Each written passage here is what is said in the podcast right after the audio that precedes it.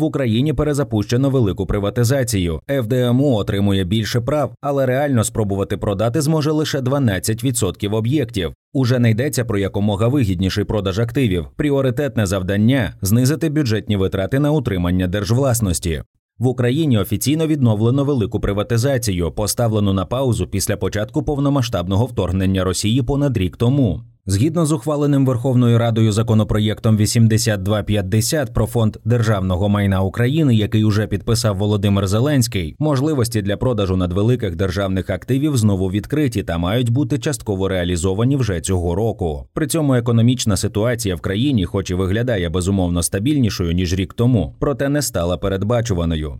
Саме на параметр невизначеності до завершення активних бойових дій посилаються всі інвестори та їхні представники, характеризуючи поточну інвестиційну стратегію щодо України як варто почекати.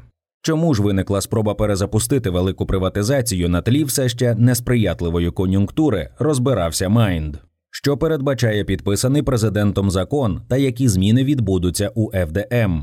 Закон дещо розширює суб'єктність фонду держмайна. Зокрема, голова матиме право самостійно призначати та звільняти своїх заступників. Також централізується управління відомством. 12 регіональних відділень окремих юросіб стануть структурними підрозділами ФДМУ. Як зазначає перший заступник голови податкового комітету Верховної Ради, співавтор законопроєкту Ярослав Желізняк, це має зумовити більш чітку та зрозумілу відповідальність за роботу фонду та встановлення КРІ для підрозділів, а ще ринкових зарплат для працівників. Також скасовується необхідність узгоджувати кандидатури керівників держпідприємств, які перебувають в управлінні ФДМУ з місцевими органами влади. Однак головні зміни стосуються підходів до управління майном, зокрема тим, яке дісталося державі нещодавно від підсанкційних осіб. Фонд тепер сам зможе вирішувати, як розпорядитися цими активами, виставити на приватизацію, передати в оренду або зберегти в управлінні. Власне, це те, що мало робити, але з різних причин не робило АРМА.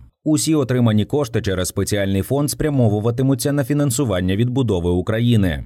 Який масштаб держвласності в Україні?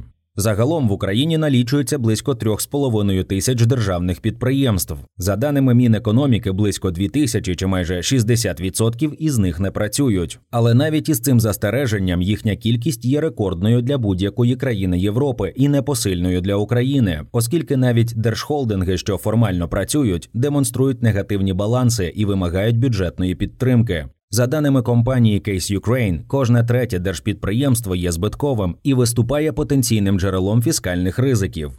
Якою була динаміка роздержавлення?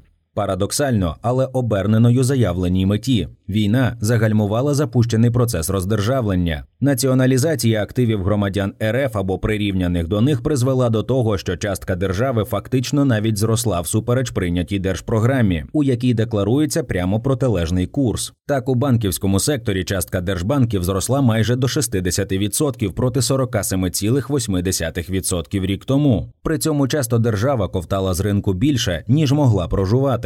Запоріжтрансформатор, Укрнафта, Автокрас, Моторсіч це не повний перелік націоналізованих гігантів, управління кожним із яких потребує досвіду, знання формальних і неформальних особливостей галузі та високої компетентності.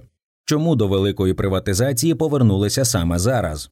Перше й головне, оскільки держава скорочує будь-які витрати. Донори можуть зрозуміти необхідність фінансувати соціальні виплати, але не необхідність утримувати баланс із підприємств, що не приносять прибутку, тобто фактичних банкрутів. Необхідність їх закриття українська влада миттєво усвідомила, щойно постало питання про вимушене урізання держвитрат, у тому числі й за її рахунок. Друге, Україні дали зрозуміти, що вона має намагатися заробляти сама, а не навішувати основний фінансовий тягар на зовнішніх партнерів. Міністр фінансів Сергій Марченко, виступаючи на конференції у Лондоні, заявив, що Україна почала процес мобілізації ресурсів для відновлення. До речі, саме до цього форуму донорів і готувався перезапуск великої приватизації щоб запросити інвесторів в Україну з максимально широкої сцени. Чи обнадійливі результати малої приватизації?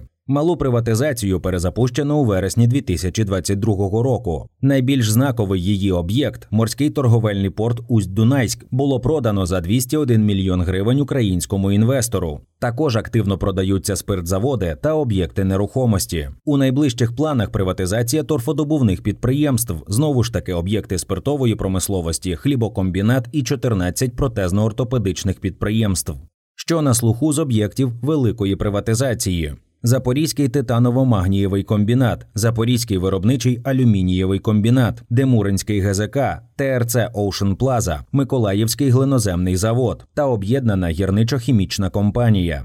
Чи відомо про інтерес до них із боку іноземних інвесторів? Іноземних ні, але українські, які загалом стресостійкіші, можуть розглянути таку можливість. Хоча, наприклад, попри припущення, що приватизацією ТРЦ Ocean Plaza міг би зацікавитися бізнесмен Василь Хмельницький, він сам уже відкидає таку можливість. Сьогодні світ рухається в онлайн-продажі та швидку адресну доставку товарів. Великі торгівельні центри це вже минуле, зазначив він у коментарі Mind.